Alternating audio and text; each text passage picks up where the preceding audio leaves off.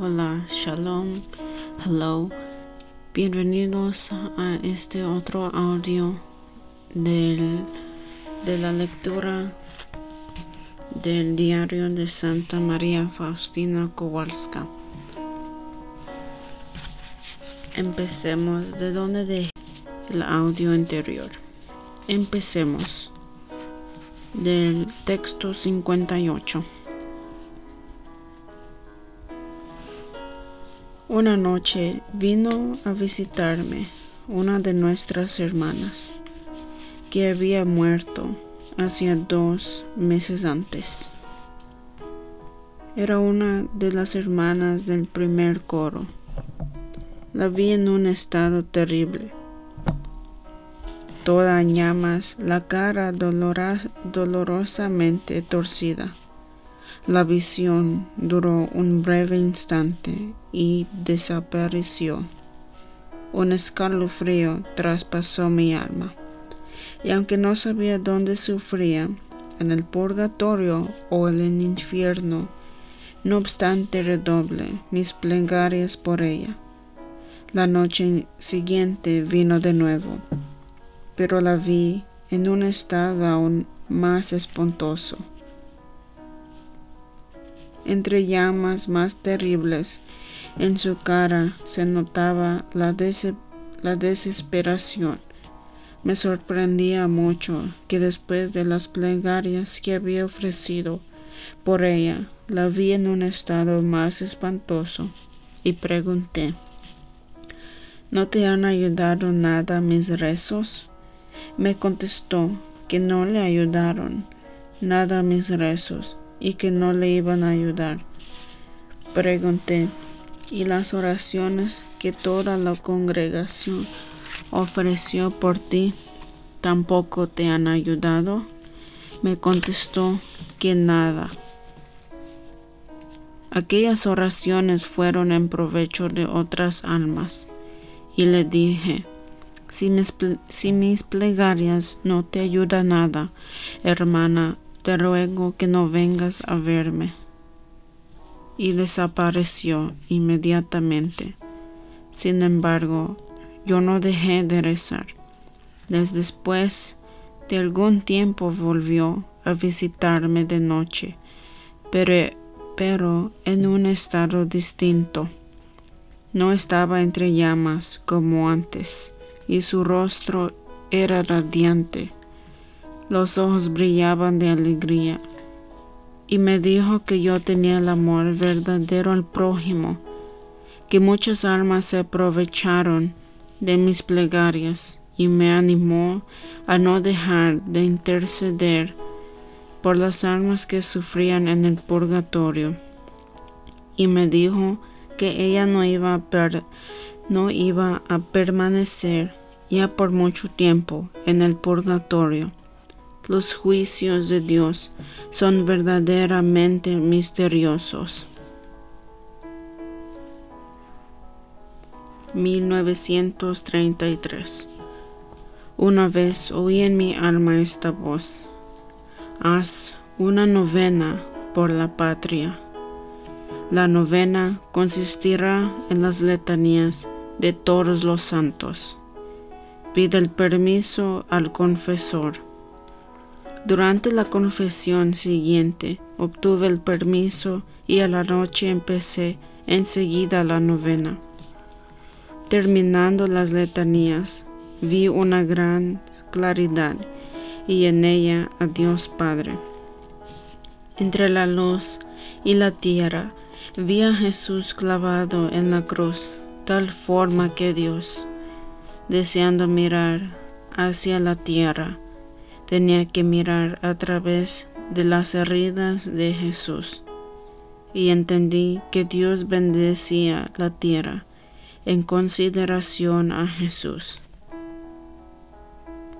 Jesús, te agradezco por esta gran gracia, es decir, por el confesor que tú mismo te dignaste elegirme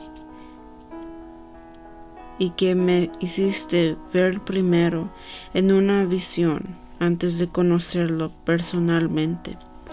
cuando había ido a confesarme con el padre Andás, pensaba que iba a ser liberada de estas inspiraciones interiores. El padre me contestó que no podía liberarme de ellas y dijo, ruegue hermana, para obtener un, un director espiritual. Después de una breve y ferviente plegaria, vi de nuevo al padre Soposco en nuestra capilla. Entré entre el confesionario y el altar. En aquel tiempo me encontraba en Cracovia. Fueron estas dos visiones que me fortalecieron en el espíritu, tanto más que lo encontré tal cual lo había visto en las visiones. Tanto en Varsovia durante la tercera probación como en Cracovia te agradezco Jesús por esta gran gracia.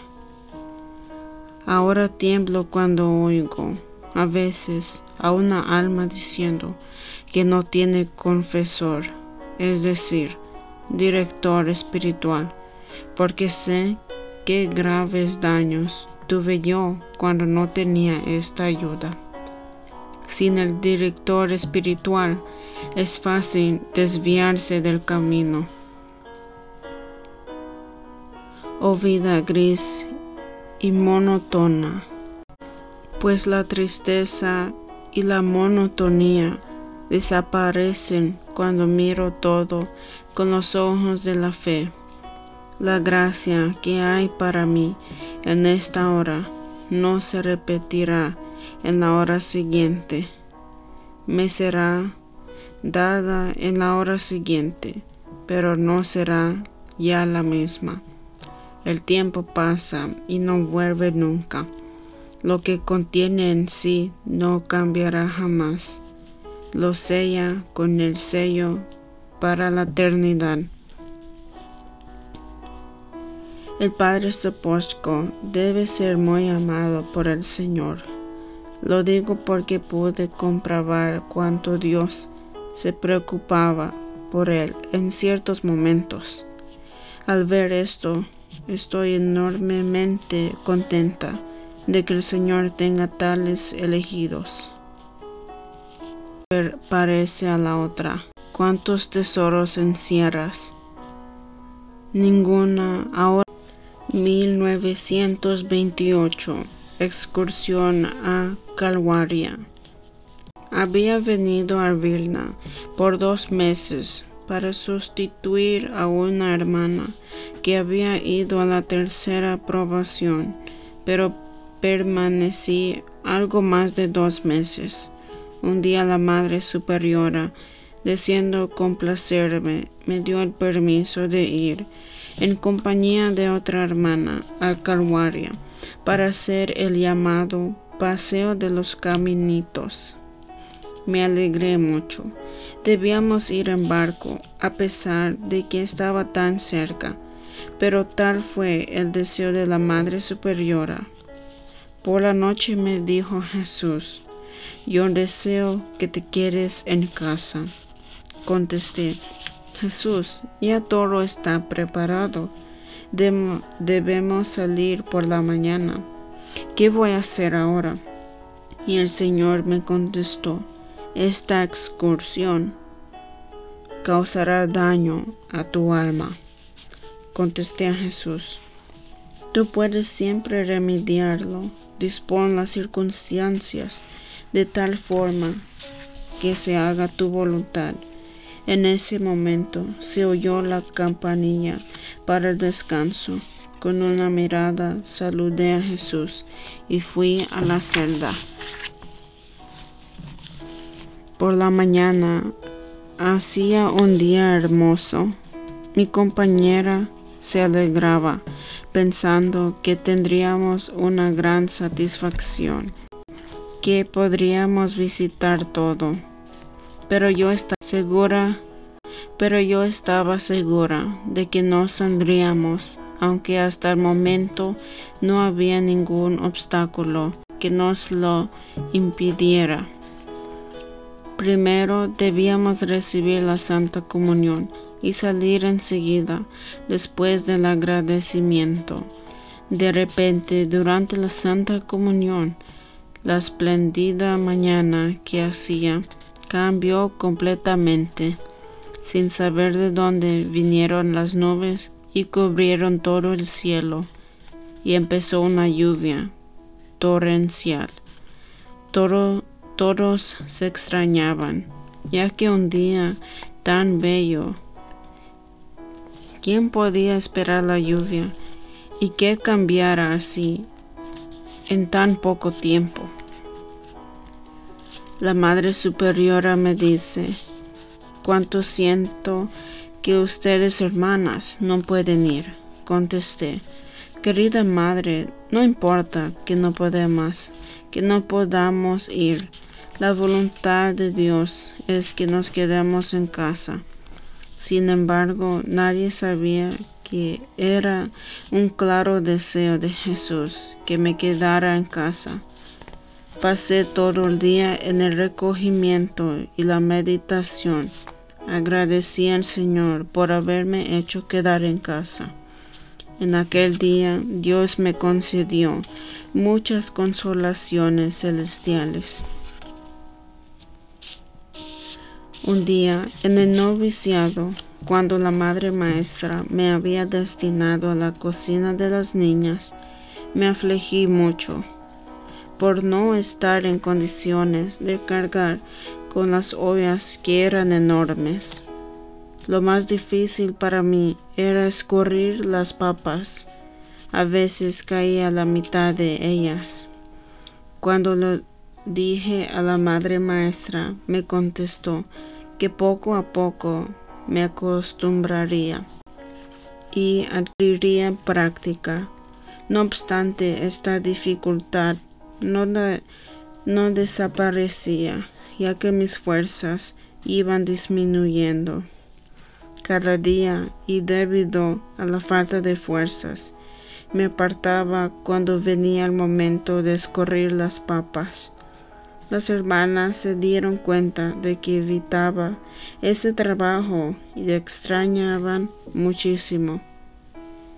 No sabían que no podía ayudarlas, a pesar de empeñarme con todo fervor y sin ningún cuidado para mí misma.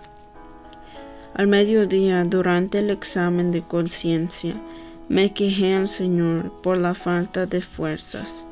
De repente oí en el alma estas palabras. A partir de hoy te resultará muy fácil. Aumentaré tus fuerzas. Por la noche, cuando vino el momento de escurrir las papas, corrí la primera, confiada en las palabras del Señor. Cogí la olla con facilidad y las escurrí bastante bien. Pero cuando quité la tapadera para hacer salir el vapor, en vez de papas, vi en la olla ramilletes de rosas rojas, tan bellas que es difícil describirlas. Jamás había visto semejantes. Me quedé sorprendida, sin entender su significado, pero en aquel momento oí una voz en mi alma. Tu pesado trabajo lo transformó en ramilletes de las flores más bellas, y su perfume sube hasta mi trono. Desde ese momento traté de escurrir las papas, no solamente durante la semana asignada a mí en la cocina, sino que trataba de sustituir en este trabajo a otras hermanas durante su turno. Pero no solamente en este trabajo, sino en cada trabajo pesado trataba de ser la primera en ayudar porque había experimentado cuánto eso agradaba a Dios. Oh tesoro inagotable de la pureza de la intención que haces perfectas y tan agradables a Dios. todas nuestras acciones. Oh Jesús, tú sabes que débil soy. Por eso, quédate siempre conmigo, guía mis acciones, todo mi ser. Tú, mi mejor maestro, de verdad, oh Jesús, me invade el miedo cuando veo mi miseria, pero a la vez me tranquilizo viendo tu misericordia insondable, que es más grande que mi, que mi miseria desde todo una eternidad. Y esta disposición de ánimo me reviste de tu poder, oh gozo que se deriva del conocimiento de mí misma. Oh verdad inmutable, eterna es tu firmeza. Cuando poco tiempo después de mis primeros votos me enfermé, y a pesar del cordial y cariñoso cuidado de las superioras, a pesar de los tratamientos médicos, no estaba ni mejor ni peor. Entonces empezaron a llegarme voces de que fingía. Y así comenzó mi sufrimiento. Se duplicó y duró un tiempo bastante largo. Un día me quejé ante Jesús que yo era una carga para las hermanas. Me contestó Jesús, no vives para ti, sino para las almas. Otras almas se beneficiarán de tus sufrimientos, tus, tus prolongados sufrimientos les darán luz y fuerza para aceptar mi voluntad. El sufrimiento más grande para mí era la impresión de que mis oraciones y mis buenas obras no agradaban al Señor. No me atrevía a mirar hacia el cielo.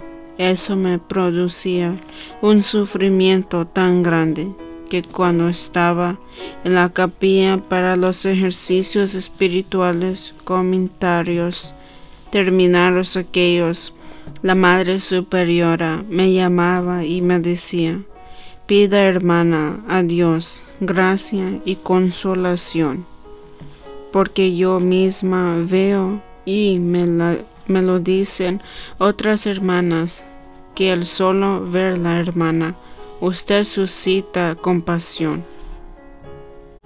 De verdad no sé qué hacer con usted. Le ordeno no afligirse por nada. Sin embargo, todos esos coloquios con la Madre Superiora no me dieron alivio, ni me aclararon nada. Una oscuridad aún más densa me ocultaba a Dios. Busqué ayuda en el confesionario, pero tampoco allí la encontré. Un sacerdote virtuoso quiso ayudarme, pero yo estaba tan preocupada que ni siquiera supe explicar mis tormentos, y eso me causó sufrimientos aún mayores. Una tristeza mortal se apoderó de mi alma hasta tal punto que no lograba ocultarla y se manifestaba también exteriormente. Perdí la esperanza, la noche cada vez más oscura.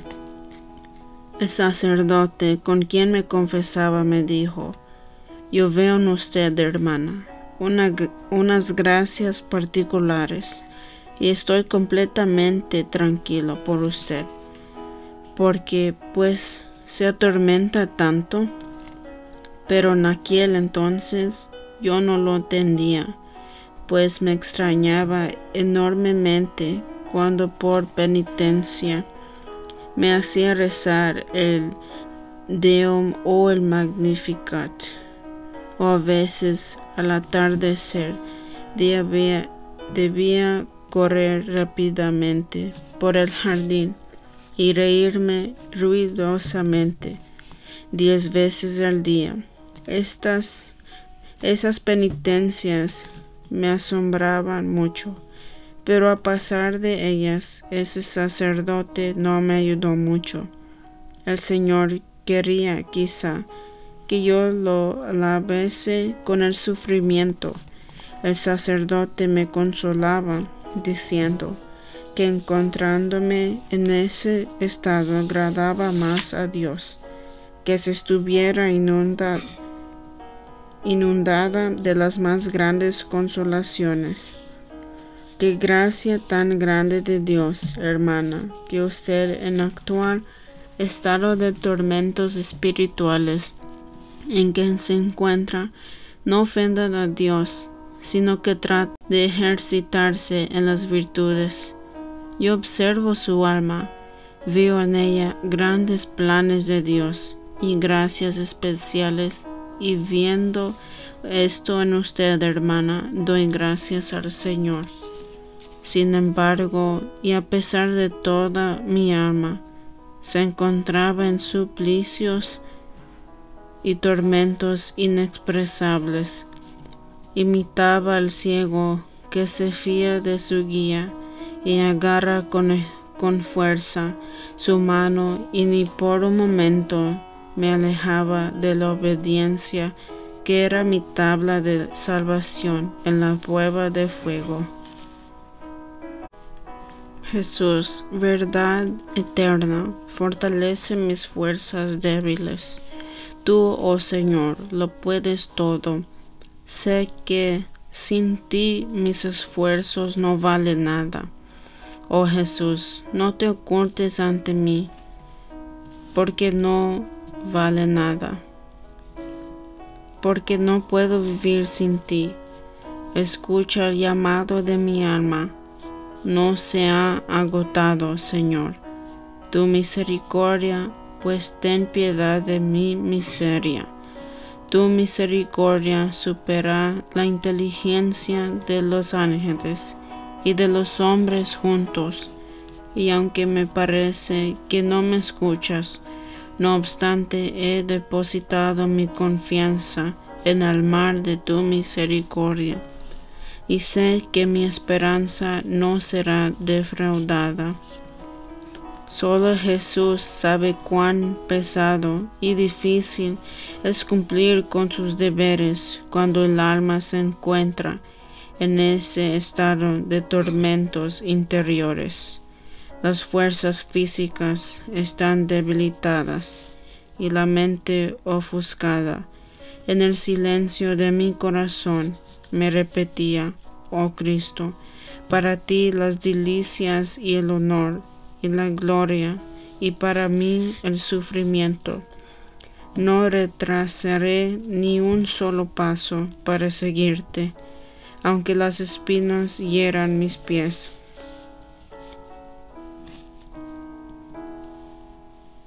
Cuando me enviaron para un tratamiento a la casa de Plock, Tuve la suerte de adornar con flores la capilla. Eso fue en Viala. La hermana Tecla no siempre tenía tiempo, pues a menudo yo sola adornaba la capilla. Un día recogí las más bellas rosas para adornar la habitación de cierta persona. Al acercarme al pórtico vi al Señor Jesús que estaba de pie en ese pórtico y me, preguntó, amable, amablemente, hija mía, ¿a quién llevas estas flores? Mi silencio fue la respuesta al Señor, porque en aquel momento me di cuenta de que tenía un sutil apego a esa persona de lo que antes no me daba cuenta. Jesús desapareció enseguida. En el mismo instante tiré las flores al suelo y fui delante del Santísimo Sacramento con el corazón lleno de agradecimiento por la gracia de haberme conocido a mí misma. Oh Sol divino, en tus rayos el alma me ve aún los más pequeños granitos de polvo que no te agraden.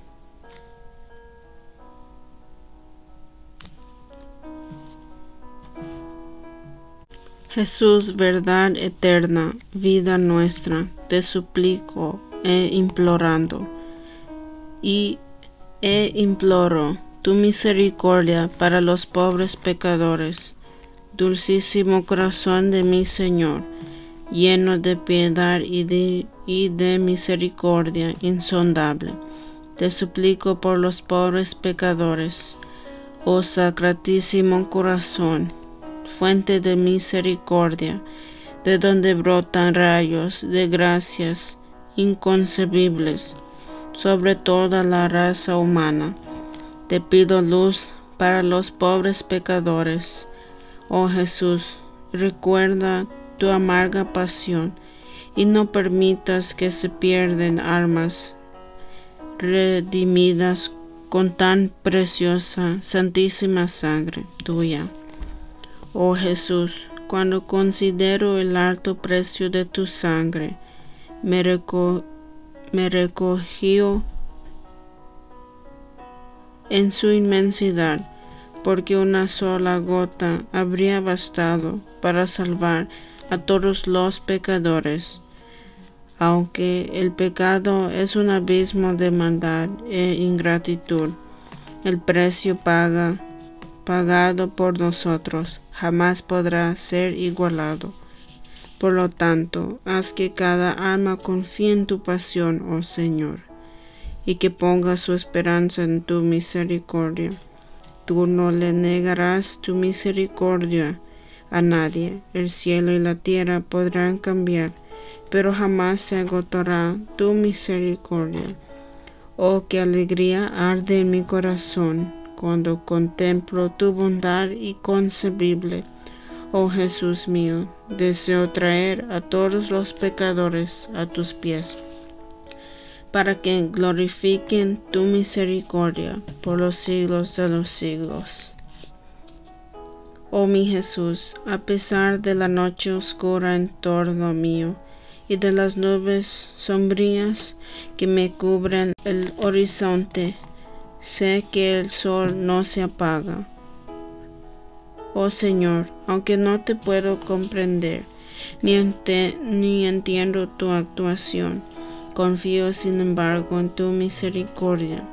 Si es tu voluntad, Señor, que yo viva siempre en tal oscuridad, seas bendito. Te pido una sola cosa, no dejes que te ofenda de ningún modo Oh Jesús mío, solo tú conoces las añoranzas y los sufrimientos de mi corazón. Me alegro de poder sufrir, aunque sea un poco por ti, cuando siento que el sufrimiento supera mis fuerzas.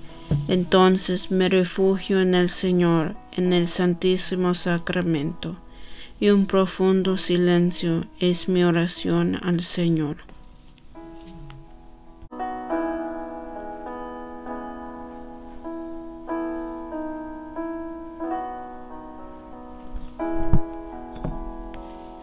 Muchas gracias por escuchar este audio de otra lectura del diario de Santa María Faustina Kowalska.